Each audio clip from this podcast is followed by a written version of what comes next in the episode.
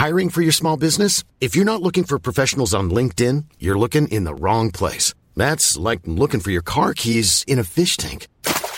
LinkedIn helps you hire professionals you can't find anywhere else, even those who aren't actively searching for a new job but might be open to the perfect role. In a given month, over 70% of LinkedIn users don't even visit other leading job sites. So start looking in the right place. With LinkedIn, you can hire professionals like a professional. Post your free job on linkedin.com slash people today.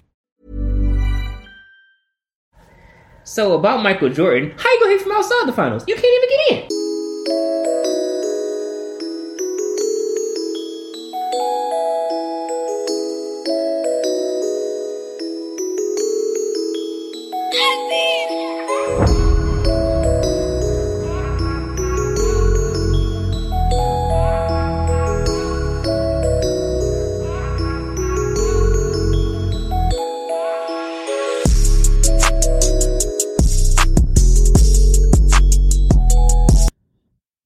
Welcome to the Basketball Addicts podcast. My name is Jason Collins, And I'm Chris Muhammad. and today we'll be going over the 90s. We will be going over the evolution of the NBA in the 90s. We'll be covering the news and notes from the league from this past week. We'll also be covering our top 10 list for the 90s, which is going to be a lot of fun to cover. So, yeah, that's what we're going to be talking about this week. So, you want to move smoothly into the news and notes, Chris? Yeah, for sure. All right. First thing first, we have Jayson Tatum losing his mind and dropping 60. 60. It's the Kobe in him. It's the Kobe in him. Yes. All of Kobe's proteges have dropped outstanding numbers. Like first was Devin Booker with a 72. Even though people Mhm. want to hate on his 72, like oh he shot majority free throws. No, it's 72 points. No matter if he shot free throws, if he was getting fouled, he dropped 72. Yes, Tatum exactly. got 60. Yes. Though we've seen 60 already from that type of guard because of Clay, but Clay's a different story. But Yeah. Jayson Tatum got 60. Yeah. I honestly think his his upside's higher than Melo. Like I feel like he's definitely going to be a better player than Melo. But I'm glad you said that because I was one of the few people who was like, ah, he's just another Melo. He's such an ISO scorer. I want to Mhm. take that back. Can I take that back? Go for it. I want to say that Jayson Tatum is not just an ISO scorer. hmm He's great at ISO scoring, but he's not just an ISO scorer. Yeah. He's just He's not Melo. Melo just up fake, jab step three million times and takes a shot. he definitely can dominate a basketball game for real. Like it's just he's going to be such a force for so long, and he plays for a great fan- franchise in Boston. So yeah, great for him. just need a point guard. That's all. so yeah, then we have uh, the Slim Reaper dropping forty two and ten. Ooh.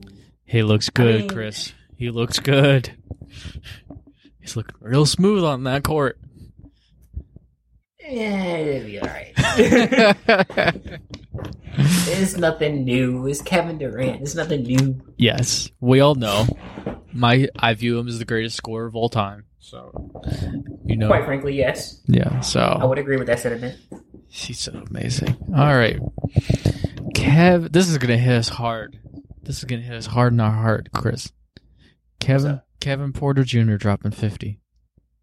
What did I tell you? Oh my god! What did I tell you guys?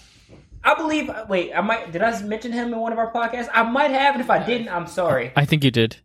I think you The did. Cavs are stupid. fire, fire David Griffin. Fire him, He owns the please. That's how it works. I don't care. the whole everybody needs fired. Just fire Oh everybody. God. David Griffin still the team. Everybody in front office, just go, please. Bye. Why? I said this. I know you did. I, when we were t- I was like, Kevin Porter Jr. I wish they did not give him up. Yeah. Because he will be an outstanding player. And Yes. he wants to go to Dryer 50. yes. 50. Did, did you watch it? Have you watched it? I'm so upset. Because I knew what kind of athlete he was. I knew what kind of basketball player he was. I called it. Mhm. We are now, let me see, count 4 0 on takes because I said that the Cavs would regret this. Yeah, you did. You know something scary? I'm really, I'm really gonna go dive off the deep end on this. I'm listening. way off the deep end. You ready for this? Yep. His moves and the way that he plays reminds me of James Harden.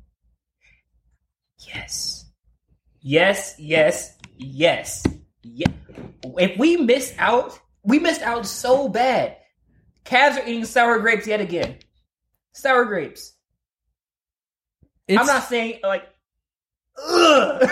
He looks like a. It's the step backs, it's the side steps, the rhythm dribble through the legs. I mean, he is creating space. It's the foot. It's the footwork that reminds me of James Harden. He's six four. He's he's a little shorter than James. He's not the passer, but it's scary how much he looks like James. And what's so messed up about this is that he's he was in the perfect situation with the Cavs in order to grow as a player because he was going to get tremendous playing time. Yes. And now he's with the Wizards, and because The all the stars are out right Rock- now, I mean the Rockets. I'm sorry, the Rockets, and because all the stars are out right now, he gets even more playing time. It's basically like a young team running up and down the floor with Kevin Porter Jr. out there just sh- outshining everybody. That's what it is. He's amazing, bro. Like the fact that they chose the combination of Collin, like if you if you put Collin Sexton or Darius Garland on the team, nobody's dro- they're not dropping fifty in a game. Like Collin Sexton might ball hog enough and shoot like forty shots, but like what he's doing, he's so skilled. Like where was this on Cleveland? He didn't look like that. You know what I mean? He wasn't ISOing out like that. So I wonder if it's like a organizational problem, not using the players right. Maybe that's why Kevin Love is losing his mind and quitting mid game. Yeah, I mean, I just, I don't get it, man. I, I, uh, yeah, I don't get it. He's he's just amazing. Oh, like, I wonder how many guys are in the back of benches or coming off the benches in the NBA that can do that because he was on the bench. yeah.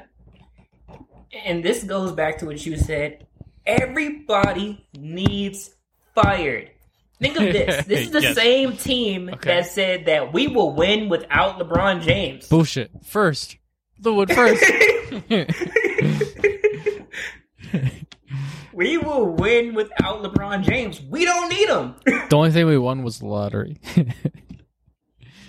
well, we won the lottery one time because the second time we got Anthony Bennett, and we should not have gotten him. yeah.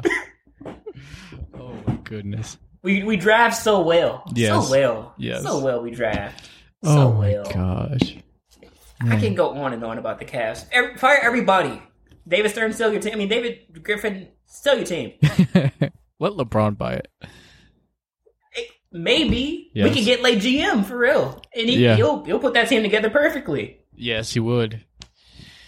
All right. Let's go to the next one. The Lakers. The Lakers are on the verge of having to play in the, the play-in tournament. Hmm. So the seven through ten seeds are in the play-in tournament.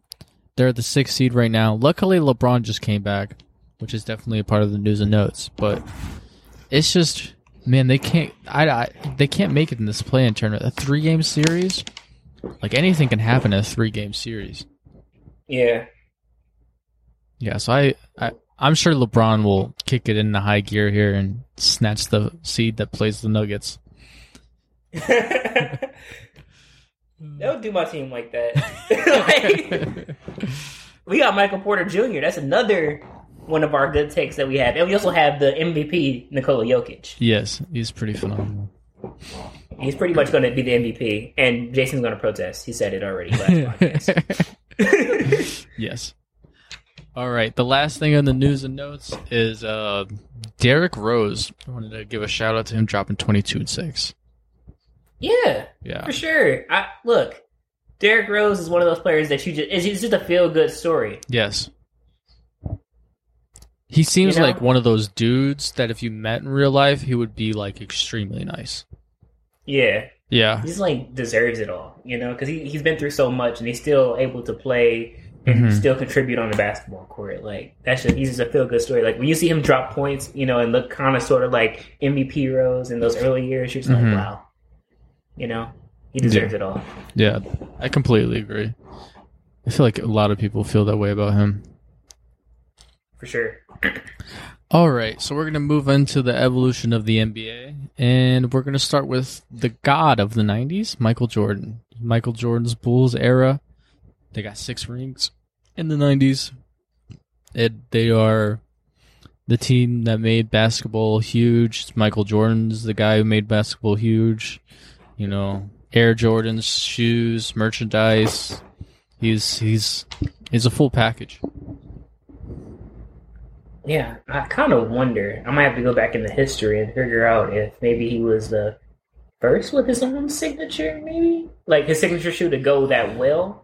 Because I believe they were in like Probably. Converse in like the seventies. Yeah, I think you're right. Yeah, I think Magic. Might be like.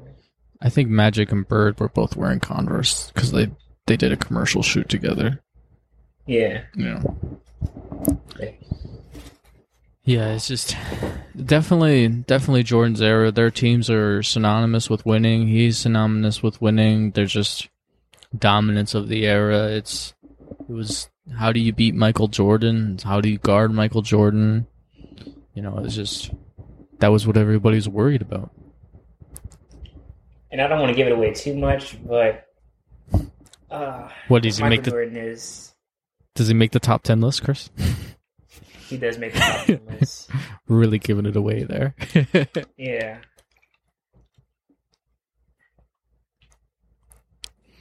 All right. We can move into the next segment, which is the godly centers of this era. So you can Ooh. definitely tell.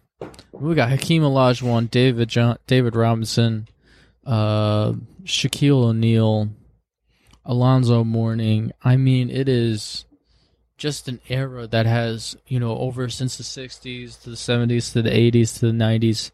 You can tell that they've developed the skill in the post game, their ability to shoot a mid range a mid range fadeaway their ability to have post moves, understand leverage, footwork, you know, all those types of things, and they're more athletic than they used to be. It's just a complete phenomenal era for great centers. There's just so many of them. Yeah. I would I would definitely agree with that sentiment that there are this is a phenomenal era for like great centers because the game has already been always been played through the big man, but these centers are more athletic. They're like you have the, the young the prime the young Shaqs, the Mhm. Karl Malones, and ah man, and even the Charles Barkley's. Like I mean, he's not even a center, but Mhm. the way he was able to play and be how his how big of an impact he was on the court. I mean, that's another big guy. Yeah. Hakeem Olajuwon, like, oh my god, he's head and shoulders above Yeah. the. He's, he's like the ultimate center. Yes, he is. He's amazing. Yeah, I'm so glad we have him we have on the list. Yeah, Wink, wink. He is on the list. he's definitely on the list. All right. So, I definitely felt this in the 90s. I feel like you're at a, a splitting point of hmm the old way of playing basketball, of like rebounding, playing through the post, those types of things, but you still have that one team in the 80s, Magic Johnson's Lakers, that are starting to play with pace. And then if you watch the Bulls games, at least defensively, they put pressure on the ball so that they can get in transition. You know what I mean? Like, they did do that. Uh, you have other teams in that era that were really pushing the pace.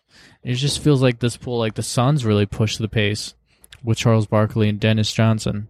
It's just it, it feels like one team one way of basketball is pulling into modern NBA while the old is still winning and still being valuable but is getting pulled away too. It's kind of a unique point in basketball. I just want to go by and say I agree with that because we've seen this in the beginning. In our Mhm. first podcast, we watched the '60s, and what was the fast break called? The Boston. Mm-hmm. That was them playing with pace. That was them being revolutionary, revolutionizing the game of basketball because nobody was getting up and down the floor like they were. Mhm. And then we see it every decade. Somebody picks up on the fast break and utilizes the fast break. The fast break is one of the most important parts of the basketball game, kind of, Mhm. because if you can beat your opponent down the floor, you can score easily, get back on defense, and you're keeping your opponent running back and down the court, running back and forth down the court. You're getting them tired. Mhm. It becomes a mental and a physical game because now you're beating them mentally because you're like, okay, I have the stamina to get up and down the court. Do you? Yep. And it creates easier shot opportunities when the defense is not set. It's like the answer to half court defense is increasing the pace. Yeah. Yeah. And then with Magic and things like that, like the way Magic was moving, the way Wilt was moving, the mm-hmm. way Kareem was able to move. I mean, I'm just naming off Lakers, but then if you look at the other teams in this era, like the Jordan team, and he was fast already. Now he's running up down the court like yeah, that one man fast Pippen. break. Yeah, Scottie Pippen. yeah, yeah. It was, it's definitely a unique time in the NBA. So I, I could definitely see a little bit of the birth point forwards too in this era, and I'm referencing specifically Scottie Pippen and Grant Hill. The only person that we can think of before this was uh, Larry Bird, but these guys did bring it up full court, especially Scottie Pippen. I mean, he was full court. I'm going to make a decision. I'm either going to pass or I'm going to attack the rim type of guy. Like he's he's definitely very special, and so is Grant Hill as a passer. And it's just nice to see these six seven, six eight guys who are just you know the way the current NBA is is whoever's the best passer on the team out carries five foot ten or seven foot two, he's going to be initiating our offense. The ball's going to be in his hands. That's where we're at Yeah. now. Yeah. All right. So I definitely see a, a gap in shooting. Like they start pushing farther back. You got guys like Reggie Miller who are proficient from three. Del Curry, Steph Curry's father, who's going to be in this era. John Stockton can shoot from three.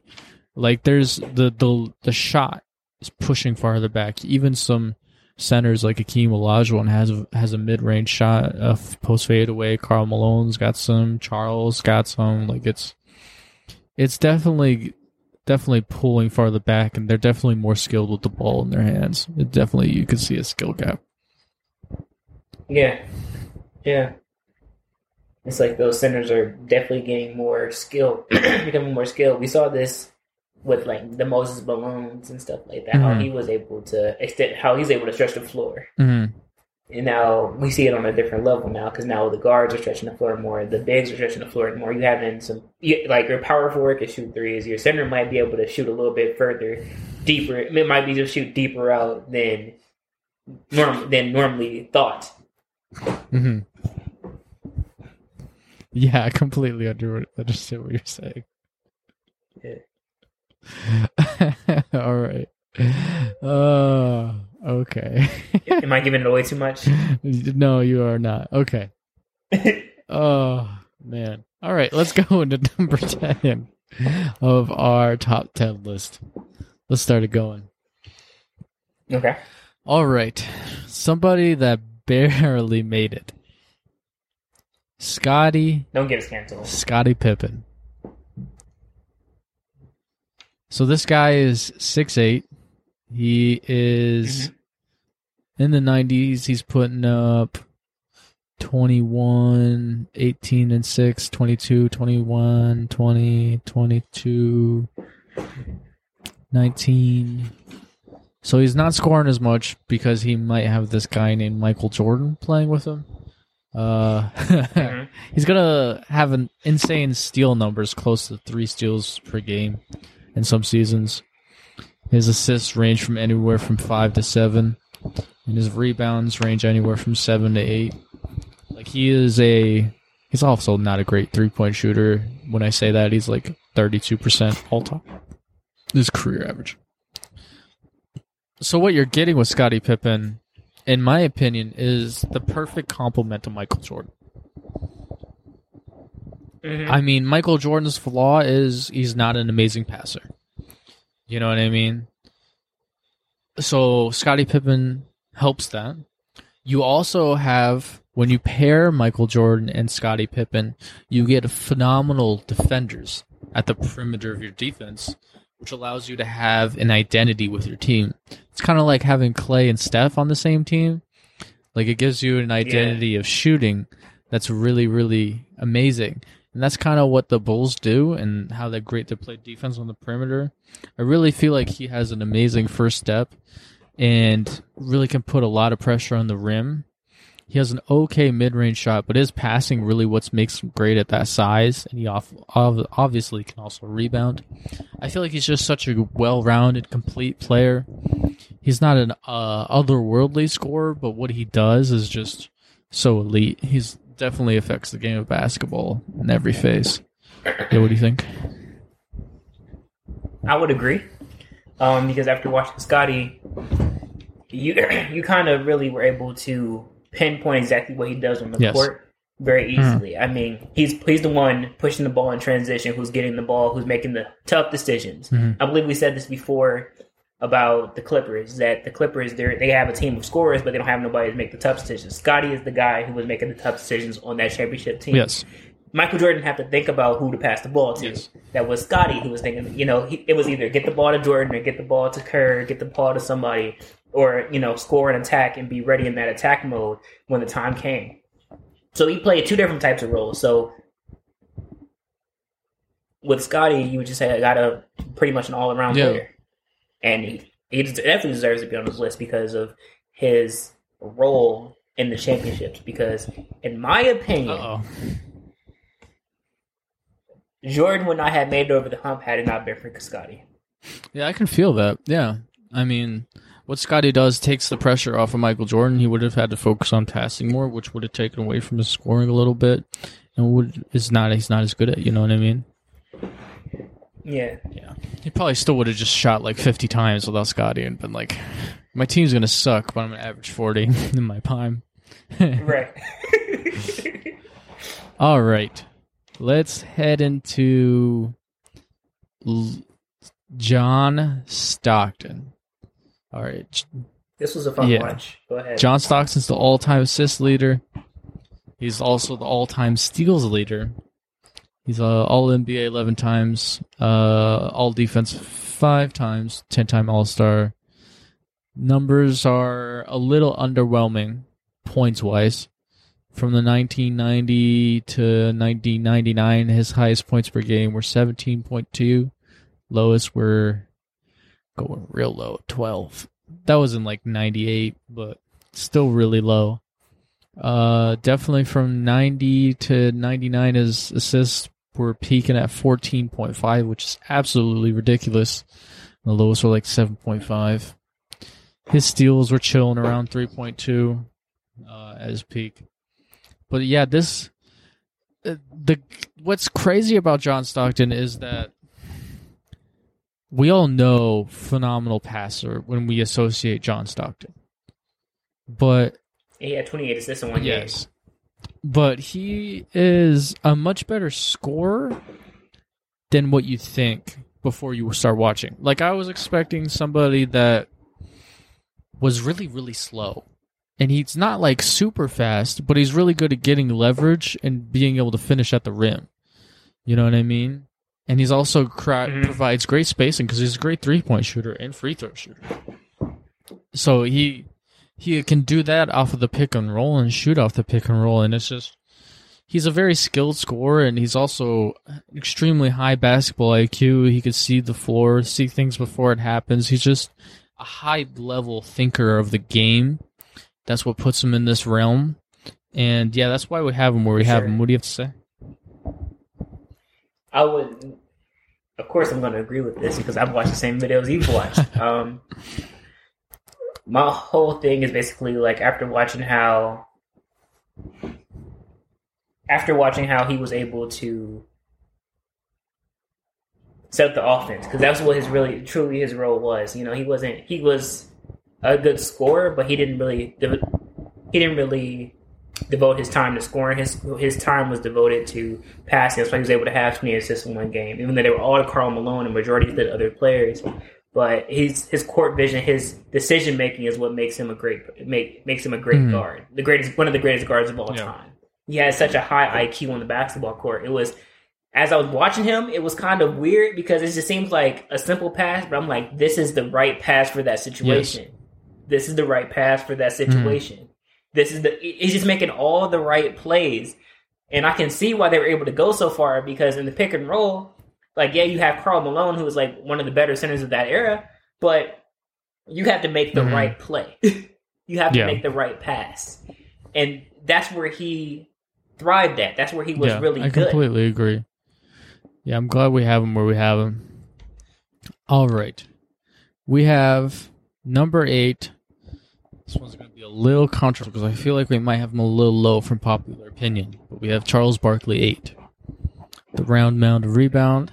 This guy's 6'6", 250. Jeez. Mhm. Wow. Yeah, he's a big dude. Uh, free throw percentage is 73.5%. Uh, so it's a little better than you expect from a power forward, especially the way he's built. Um, all time, all NBA 11 times, won the MVP once in 92 93. So he's an MVP of our era. Uh, he's peaking out points wise around 27 and the rebounds wise around 11 assists. The assists around 4 4 or 5 so i was the things that i was impressed with was the rebounding and the passing. The rebounding passing wise he could really pass out of double teams. I was actually really confused at first because i watched them play a game against the chicago bulls and all the bulls did was double team charles barkley the whole time i was like why is charles barkley never, not scoring at all he just kept on passing out of the double teams the whole time. I was like, Jason, there's a reason why Charles Barkley can't score. He has two guarding.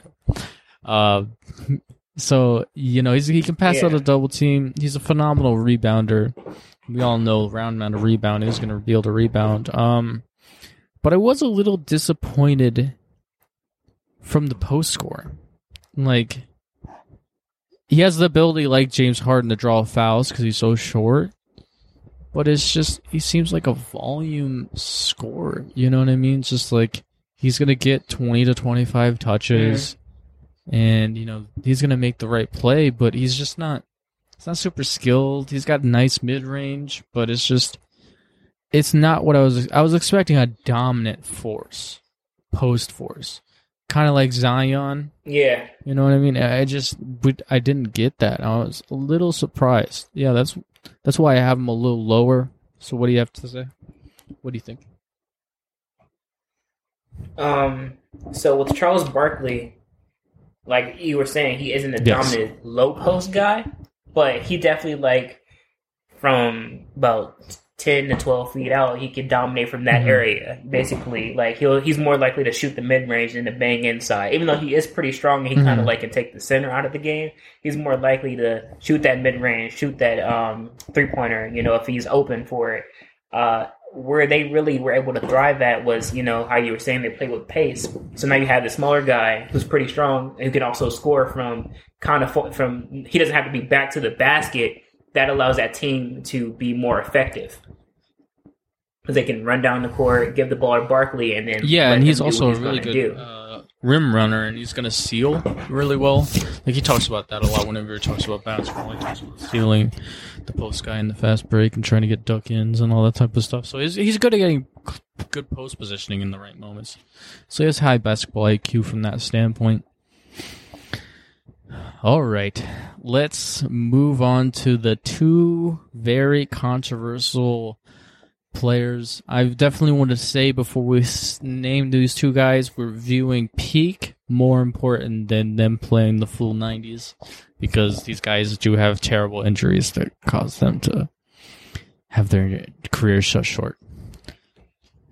You're giving it away. Maybe a little You're bit. giving it away. All right, Grant Hill. Grant Hill is number seven. So Grant Hill is six eight. Grant Hill's a five time All NBA. He is going to be a seven time All Star. He's in the Hall of Fame. Three point percentage on thirty two percent for career wise. His highest points per game in the nineties. You're looking at twenty five and eight. Highest assists are around 7.3. Highest rebounds are 9. So, what I was really, really impressed with was he just had this. He, he has a really nice mid range shot, which makes the players at least guard him out there. He has extremely explosive step, and he has one of the first guys to really use the crossover well.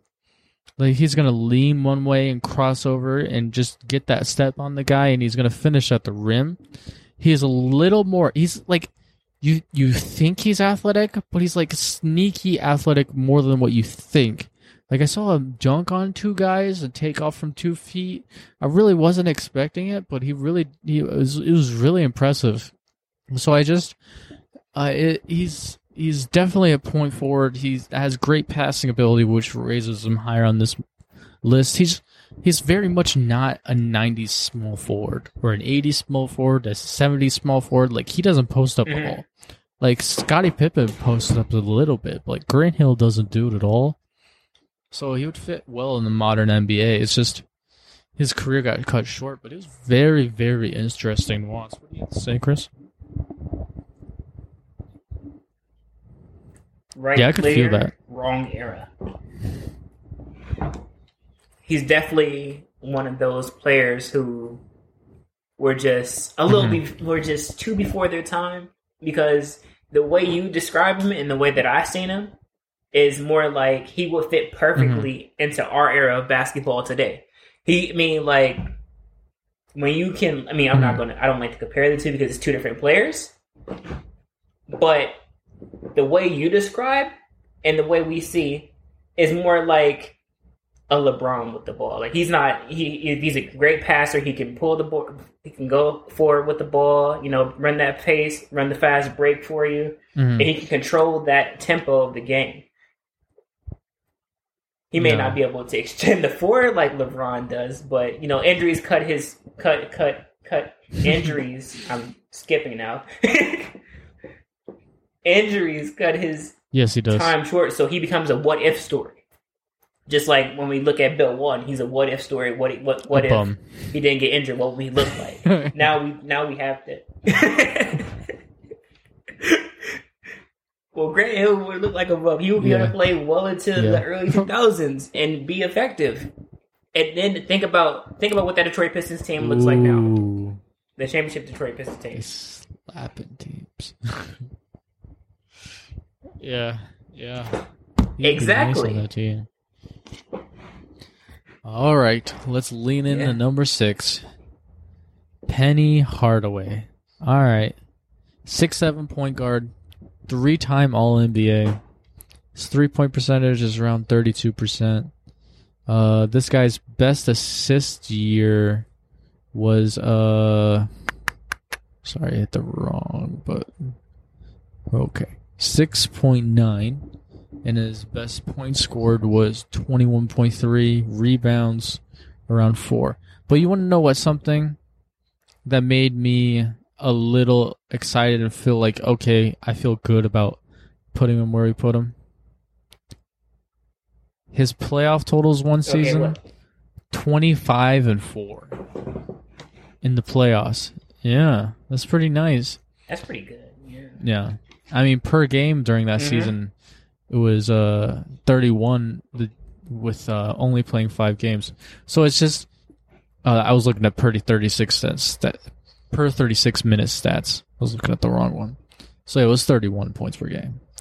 Um so he No. he is such a special player, and it's uh, part of it's sad because he's six seven. He's extremely explosive. Like it's he he could play in this era. It's not even a question. You know, he's a pretty solid three point shooter for the era. Uh, he could post up the smaller defenders, but he's just such an athletic freak. Shoot the mid range. He definitely has like the 90s, the 80s, the 70s, like the pass first point guard in him.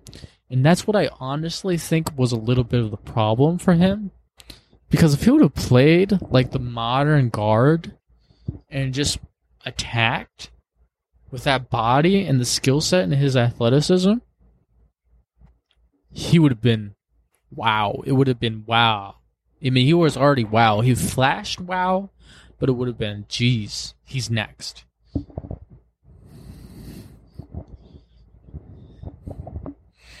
I can agree with that for sure. Um, looking at Penny, you do Yes. see the athleticism, the flashes of greatness, but it's just that his injuries cut his Mm-hmm. Cut his time short in the NBA. Um, it's another one of those what if stories. The what if Yeah. he never got hurt and Shaq stayed, you know? And you're kind of just trying to figure it out. Um, but with Penny, one thing I will say about Penny is that he definitely looked like an Okay, evolution okay. of basketball want to hear it. for me. Because here is okay, let's step. Let's take a. Let's go a decade back. A decade back, we had the original tall guard, Mhm. Magic Johnson.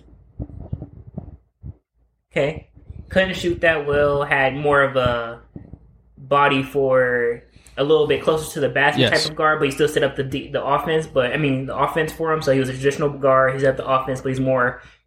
He wasn't. He couldn't extend his range. He didn't have a three ball. He was more mid range and really close He up. had He had a hook shot. I mean, you know, he could, but he can always get. He had post moves and he can get the ball to Kareem. Now, fast forward ten years, you have Mhm. Penny, the next tall guard. Now, this guard can shoot better. He can't pass on the level of, of Magic Johnson. Much greater athlete. He's a great passer. That, that is Yes. much greater athlete, more athletic. Now this is the evolution. Now you see the guard changing. This guard sets up the sets up the future guards, the guards of the next of the next decade, when the in the decade after that, because now they're looking at Penny like, okay, wait a second, I don't have to be a Mhm. traditional point guard now. I can if I can score and pass pretty good, Yeah. now I can be effective in the NBA. Yeah, I don't have to worry about getting the ball to the big all the time. I can take on the load, on the scoring load. I don't have to run the pick and roll.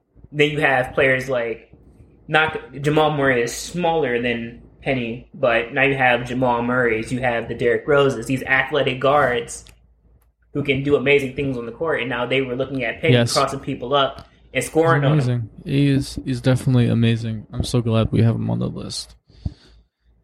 All right, let's start breaking in the top five. All right. Karl Malone. We got a four time all defensive team. You got a two time MVP. We have a four time, 14 time all all NBA. 14 time all NBA. That's insane. This guy is top 5 all time points. So his his his points like never dip below 24 and they get peak around 30. Rebounds wise, he's just around 10, a little over 10. Assist wise, he's peaking out around 4. So this I mean, he's the greatest uh, fast break runner at power forward of all time. He's extremely gifted. So see, this is what I was amazed with with Karl Malone. Like I knew that Karl Malone was extremely strong. I knew that, but I I saw some flashes of him being athletic when we watched the '80s podcast, but I didn't think for a single second that that would last until the '90s. I don't know what that guy was doing, working out and doing Yeah. whatever he did to his body, but he definitely was able to sustain a high level of athleticism, which is honestly amazing, especially when you pair the pick and roll with John Stockton. Like, it's phenomenal. And so you pair that with a great mid range shot and a more post moves than Charles Barkley. I'm honestly a little surprised that people have Charles above Karl Malone. I, I think it's because people assume that John Stockton made him better, which I can see that argument making sense. But I just, he's just such a phenomenal player. I was so amazed at how high level of a player he is. He's probably a top five power forward of all time. So I just, I'm extremely impressed. What do you have to say? I was definitely about to get into that because my whole thing was with the John Stockton. You know, we already had John Stockton on our list. He's one of the top ten guards, one of the top ten guards of Yes. all time. He's on our top ten of the '90s. Now we have Karl Malone. We're talking about. Would Karl Malone have been as effective as he was without the pick and roll, without a John was still Stockton in on the post. side? Yeah. That's one thing Yeah. we will never know, but that's a, one of those what if things, you know? So we can't really go and be like, okay, well, John Stockton and made Karl Malone better, even though I'm starting to think that as well. Because, of course, if you're always getting the ball and you're getting it down low and you have the build and the athleticism to be able to score and yeah. be effective on the court, then you're going to do so. It's e- the game Yes. becomes easy to you when you have John Stockton. Because all you ha- your only your only thought process is to get the ball, Mhm. ball, hoop, hoop, ball. That's it. So when the game become when you have that special player like John Stockton next Mhm. to you, you can become special yourself because now you have now you, the thoughts are just out the window now. Mhm. You just worry about scoring. And that's where he was able to be most effective is when his mind didn't have to worry about, oh, we have to do mm-hmm. this, we have to do that. When he could just score, and that's what John Stockton allowed him to do, to just be an efficient scorer. That's why we have him on our list because he was able to score at such a high level because of the peop- because of the person, the personnel in John Stockton Yeah. who was able. I to feel like that's a good point. Yeah, I feel like they were just so perfectly paired with each other because obviously John Stockton's not a great like I'm going to attack the basket, so having a freak of nature like Karl Malone to play with is a perfect fit. Yeah, All right. honestly. I just want to say before we break this list, the top 4 is amazing. The the top 4 is the best top 4 we've ever had. He this this So top far. 4 is it, it may be 4 of the top 20 all-time players. I mean Oh, oof. easily. They're, they're, they're dirty, man. All of them are crazy. All right, let's let's let's break the seal with uh David Robinson. All right, David Robinson is seven foot one, which is taller than I think people think. So you're looking at a uh, block champion in 1992, scoring champion in 93 94, 10 time All NBA, won the MVP once, defensive player of the year 91 92, two time NBA champ. Wow, that's a resume right there, bro. That is a resume. 7'1, 235. Yeah. Looks like he's built from granite. Uh, free throw percentage is 73%, so he's not a weak link there. Um, yeah, points per game wise, he's peaking out around 29.8, so basically 30 blocks. Oh my god, does that say 4.5? Holy Shit. Crap. that was a live reaction right there, boys. All right, wow. Uh, 4.8 assists is peak, and rebounds is 13 peak. Wow, those stats are absolutely ridiculous. Yeah, I, I, we're gonna be talking about this guy for a while because I feel like this is, we both love this guy it's one of those moments again on the podcast that we love him so much we don't even really know where to start. Oh man, I'm just gonna start with athletically. He is way more athletic than I thought. Like I thought, oh, seven one center, that's really strong. He post moves, nineties guy. It's like, okay, makes sense. And won the MVP, probably really skilled. Uh, what? The dude is like 99% of Dwight Howard's athleticism, but seven foot one, three inches taller than Dwight Howard. What? Yeah. Mid range shot? That's nice. The ability that he has to impact the rim defensively and the post scoring skill? What? He's amazing, Chris. Yeah, Yes. he's definitely one of those players you have to Yes. watch to believe. Because for me, this Yes. Mm-hmm. was one of the most surprising watches that I've had. Because hearing about the Twin Towers at San Antonio, I was like, oh, he's probably like yeah, stuck to older the floor, can't really get around and stuff like that. Of course, he was older then, but after watching Prime David Robinson, the Admiral, Wow. I was like, oh my gosh, Yes. like wh- who is this guy?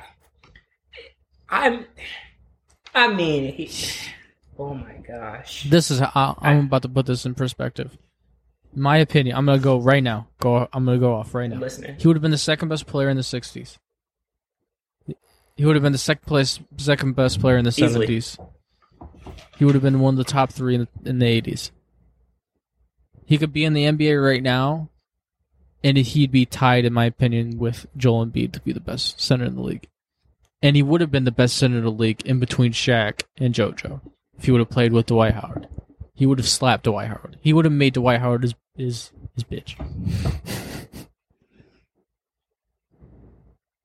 Easily, David Robinson was built like I don't even know, and then he was he was such a different center for this league. Yes, he was so athletic and then he was able to. No. He wasn't like stuck to the floor. No. Like he could. Oh my! I mean, gosh. we're watching older Kareem last time. Moses Malone's not like David Robinson. You know what I mean? I mean, even prime Kareem's not like No. David Robinson. The only guy that's more athletic at the center position is Wilt Chamberlain. We have to bring up Wilt Chamberlain to compare you to somebody. You're pretty fucking amazing.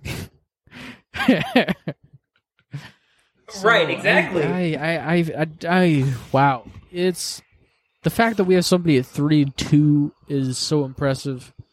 I, I just, I was so glad we watched this guy play. He definitely, I definitely have way more respect for him beforehand than what I have. What I had, I had way more respect now than I had beforehand. It's just, he is, he is definitely a top twenty Honestly. player of all time. He would slap some people right now around, man. The pick and roll, the pick and roll. Did you think Oh. about this too? Were, we in sync? he would be slapping some people in the pick and roll with John Stockton. Yes. Yes. easily, easily, Yes. easily. He would have greater Could you numbers than imagine Malone. lobs? Bro, who's getting higher than him in the 90s? Nobody. Nobody. I'm so glad. I, it's pretty impressive. We didn't talk about that at all. We are definitely in unison. Right. And he yes. Had the a fun game to quadruple double. His team was not that good around him. It's, it's sad. Yeah, But his, he's. Yeah. Yeah. Later in he did have young Timmy D though. Special watch, man. Special watch. I, yeah. There's somebody from every podcast we love, and this is this is definitely the guy from the podcast. All right. Sadly, we have to move on. It's not sad though, because we're moving on to somebody amazing. Yeah, All right, Hakeem Olajuwon. This guy's seven foot. He's got a two-time rebounding champ. He's a two-time NBA champ, back to back. Three-time block champ. Twelve-time All NBA. Jesus. Nine-time All Defenses. He's the all-time blocks leader. jeez. Two times Finals MVP. MVP in the regular season. He's peaking out numbers wise around 27.8 points per game. Blocks wise, oh my god, 4.6 and 4.2. He had multiple seasons oh over four. Jeez. oh my gosh, David Robinson, Hakeem. Olajuwon slapping shit. And then you have him peaking out at 14 rebounds Honestly. in the beginning of the 90s and slowing down to like 9.2 and 97. So it's just this is it's he's different than David Robinson because David Robinson is a different tier athletically, but not at the same time. Because Mhm. Hakeem's feet are absolutely amazing. And I had already heard about that, but what really was impressive was like I knew he had like the dream shake, but I didn't know he had like a thousand moves like Kevin McHale. I didn't know he had such an unstoppable post fadeaway.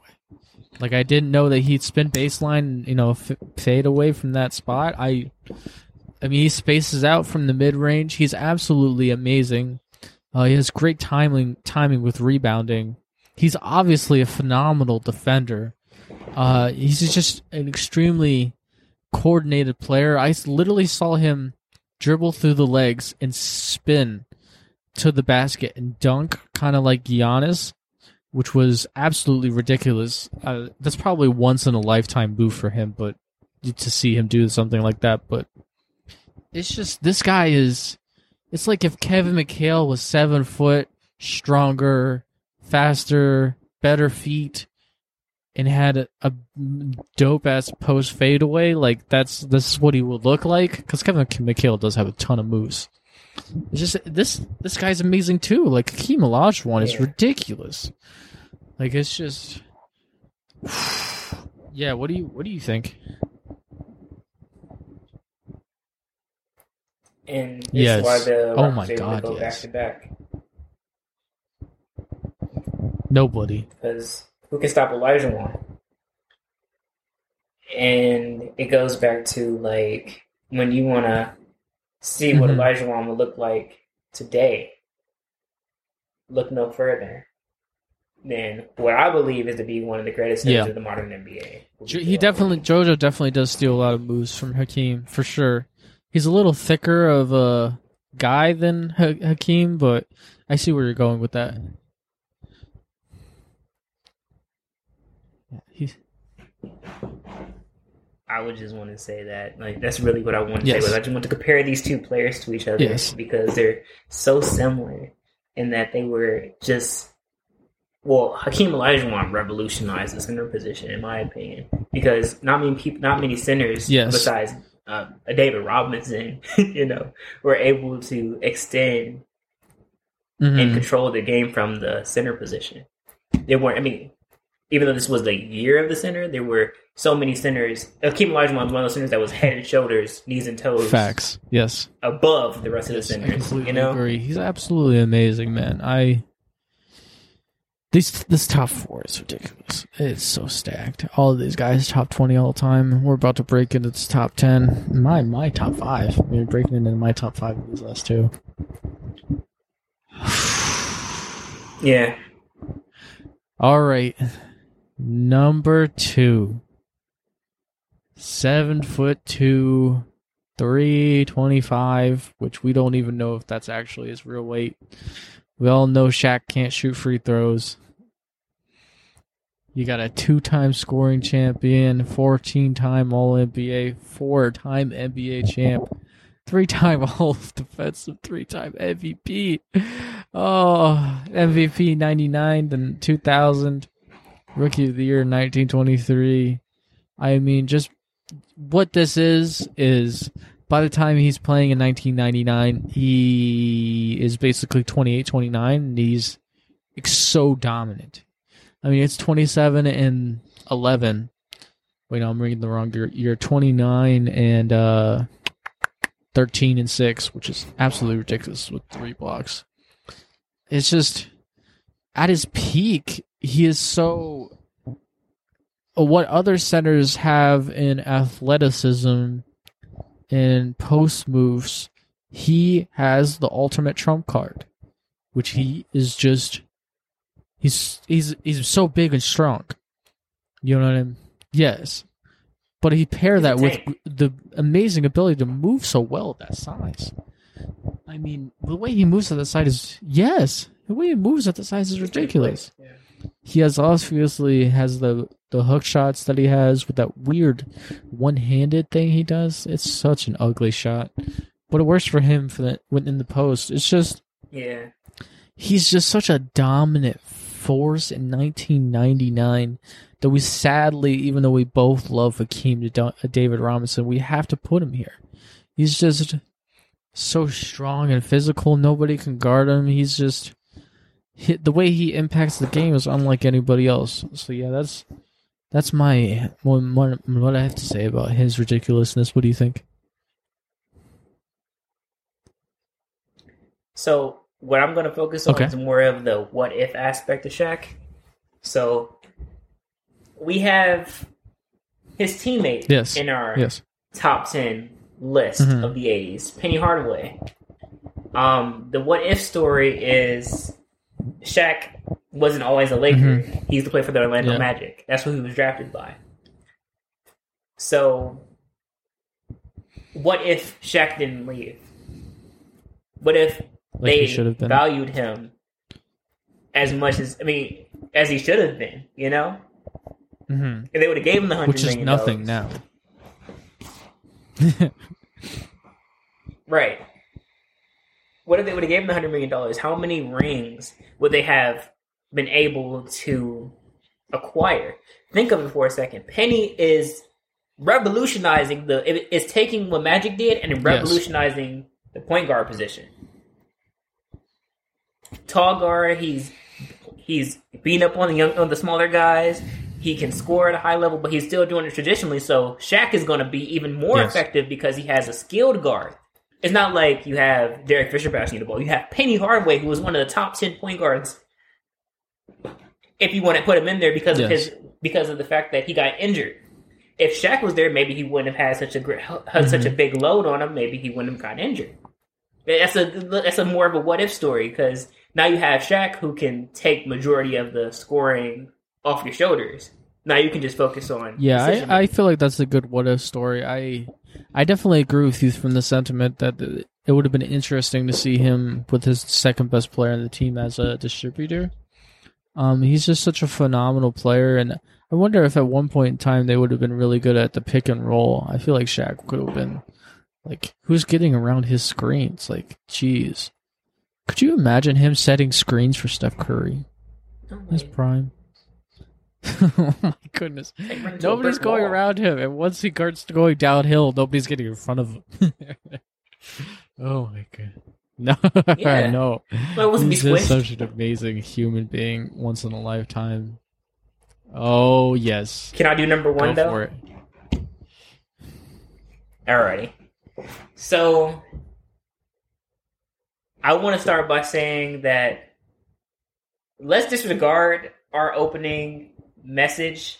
Uh, how you hate him 'cause he- outside the finals? he You can't make it in because this player right here, uh-huh. Michael Jeffrey Jordan, six and zero in the finals. I see Wow. where I was blind at. Because I used to be so blind to the fact that Michael Jordan was such a great player because you look at LeBron and you just like, oh my god, you get you actually got to witness LeBron, you know? That was one of his first ad campaigns for Nike. Witness. You got to witness the greatness hmm. of LeBron. I never saw Michael Jordan play. I watched highlights, but those were when I was younger. So I was always able like I wasn't really into basketball at that point. But as now as I'm more versed in basketball and I watch a little bit more, now I can go to it from a more critical standpoint and I can understand a little bit better. So I watched NBA Mhm. Open Court about Michael Jordan. That's who's number one on our list. I watched NBA Open Court about Michael Jordan, and they were pointing at making some points, really good points about Michael Jordan about how he had the best team of the '90s, how Scottie Pippen Yes. complimented him well, which we've already said in our podcast. Um, but his problem was that he didn't trust Mhm. his teammates. That was his big problem. And once he was able to do that, he was able to get over the hump. So now taking that into consideration and watching his highlights now from a different standpoint, now I'm able to better understand and appreciate Jordan. Because now we see, now I'm seeing how athletically gifted he is. Now I'm able to see, okay, he's not a Mhm. great passer, but he's making some good decisions. Now I'm able to see that he may not be one of the best shooters, but oh my god, he can shoot a little bit. Like he has the great, he has good scoring moves and good. He, he's a great Yes. scorer, outstanding scorer, one of the better scorers. And I just want to say that I was wrong. It, I mean, I see why people have him as number one on the, as the on the all time list as the greatest player of all time. I see Mhm. why. I see why Skip Bayless loves him so much. I understand. I see because Mhm. oh my god, that first the- step is just amazing. The way he's able to hang and Yes. control himself in the air is just amazing. Like Yeah, you've never seen nothing Mhm. like that before. And then yeah, I was already yeah, other than a couple other players, but LeBron, yes. when you when I was watching him, it's just like wow, wow. Like that's all I could say was just wow, wow. I've never seen anything like that. Yeah. So I agree with you because I feel like we have the perspective of watching him in the '80s. That I agree with you that he grew as a passer.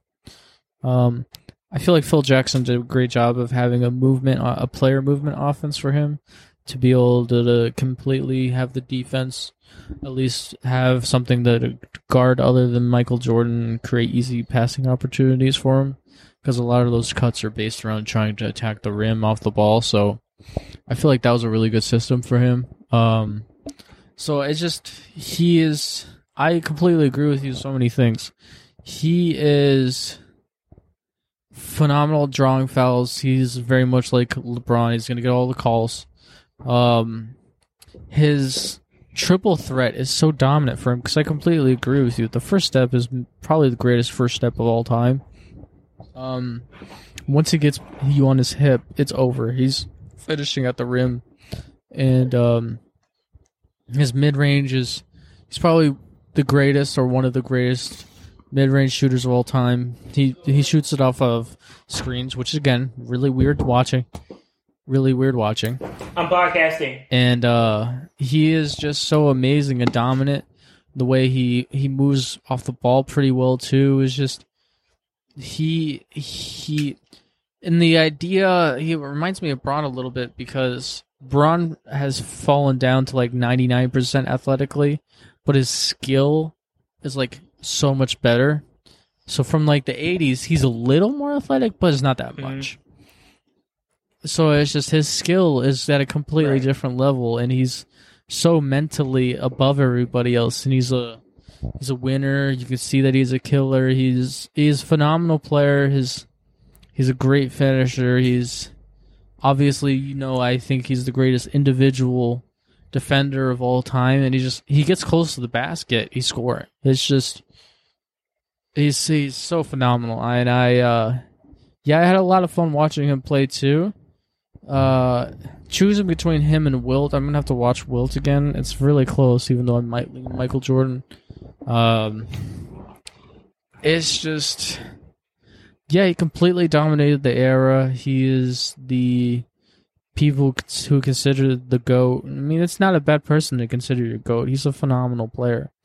The only flaws I think is you know the three point shooting translating to the modern game and the way NBA defenses are played now are different than the way they were played then, with less help defense and more off the ball. The way defense is played now looks different, but uh, yeah, yeah, he's he's absolutely Yeah. phenomenal, man. It's just yeah, he's great. What do you do? You have anything else? Yeah, I do have a couple more things. Um, so one thing that I do want to say is that I would prefer if instead of we having a greatest of all time, Mhm. we have a generational greatest of all time. Because if that's the case, then I would definitely, without a doubt, give it to Jordan because he's not just head and shoulders above the competition. He's head, shoulders, knees, and toes, just like Elijah Mhm. above the competition. Like, period. He's the greatest we have Mhm. seen up until this yeah, point. he's.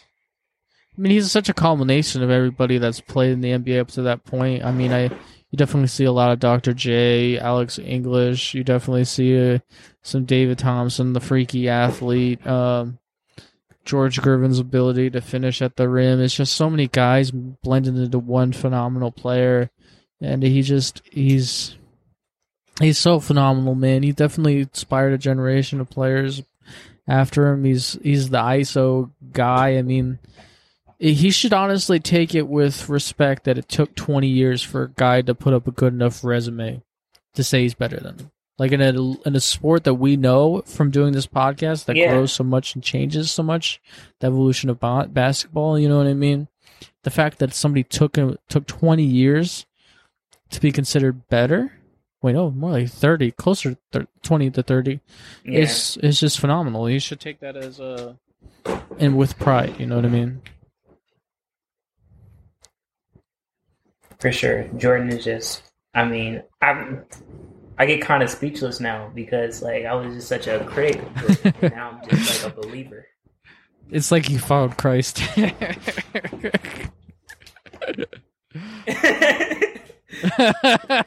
He's Black Jesus. yeah, did Reggie Miller say that? Yep. yeah. That's like as good of a nickname as exists on planet Earth. Uh, yeah. Like yeah. Jordan is just Jordan's phenomenal. I'm honestly He's glad that you know he had such a phenomenal team and expanded the NBA to what it is now. You know what I mean? So many people love watching it. I got one more thing. Are you ready for this what if moment? Okay. What if Jordan never got Scottie? No. Does he still win? Wait, those teams sucked in that era. Like they weren't they weren't stacked. You know what I mean? Like Charles Barkley didn't have a star. Gary Payton had Yeah. Shawn Kemp, but he was not as impressive as you would think. It would have been interesting because the East was pretty terrible. I I don't know. It would have been really tough. Uh, I think he would have been able to make a push a couple years to it. Uh, he doesn't elevate others, which you know maybe why I like LeBron more. But uh, so I I it's so tough because there wasn't a great team that I could just say no. You know what I mean? Like it feels like LeBron James playing against Kevin Garnett, Ray Allen, and Paul Pierce and Rajon Rondo. But like, no, he has no chance. But you know, with that weak East, yeah, I would say is a chance. Yeah. Okay. I'll give it to you. Ooh, I wait. was just wondering. I was Shaq wondering and Penny? No way. What I he's was- not getting pat through Shaq oh, and Penny in the prime. Who? Shaq Oh. and Penny le- it broke up. Okay, then yeah, no chance. So it's just Penny. Here's the here's another what if. If if Penny doesn't get hurt, do they Tracy McGrady never goes to yeah, Magic. probably. Where does he go? Ooh, He stays in he stays in the Vince Rockets. Carter and T Mac in the East. I'd say with Jay Kidd making it to the NBA Finals a few times in a row, I'd say they'd probably have a, go to the NBA Finals and get slapped by Kobe and Shaq for a few years. Yeah, Yep. everybody was gonna get slapped by Kobe and Shaq until somebody made a super team in the East or made five great players from Detroit. Ah, Rip Hamilton, Chauncey Billups. Uh, yeah. Oh, so such a great M- upset in NBA history that is. Yeah.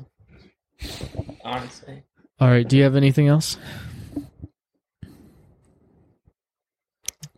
Yeah. We just We I'm are the We. Believe team now. Yep. All right, so this is going to be the end of the podcast. If you guys like this podcast, you please give us five stars or hit the download button. It really helps us as a new podcast. And Chris, you can give us give them our socials. All right, so you can go ahead and follow us on Instagram at underscore addicted the number two basketball. is underscore addicted to basketball. All right, I am Jason Collins, And I'm Chris Muhammad. and we are the Basketball Addicts. Peace.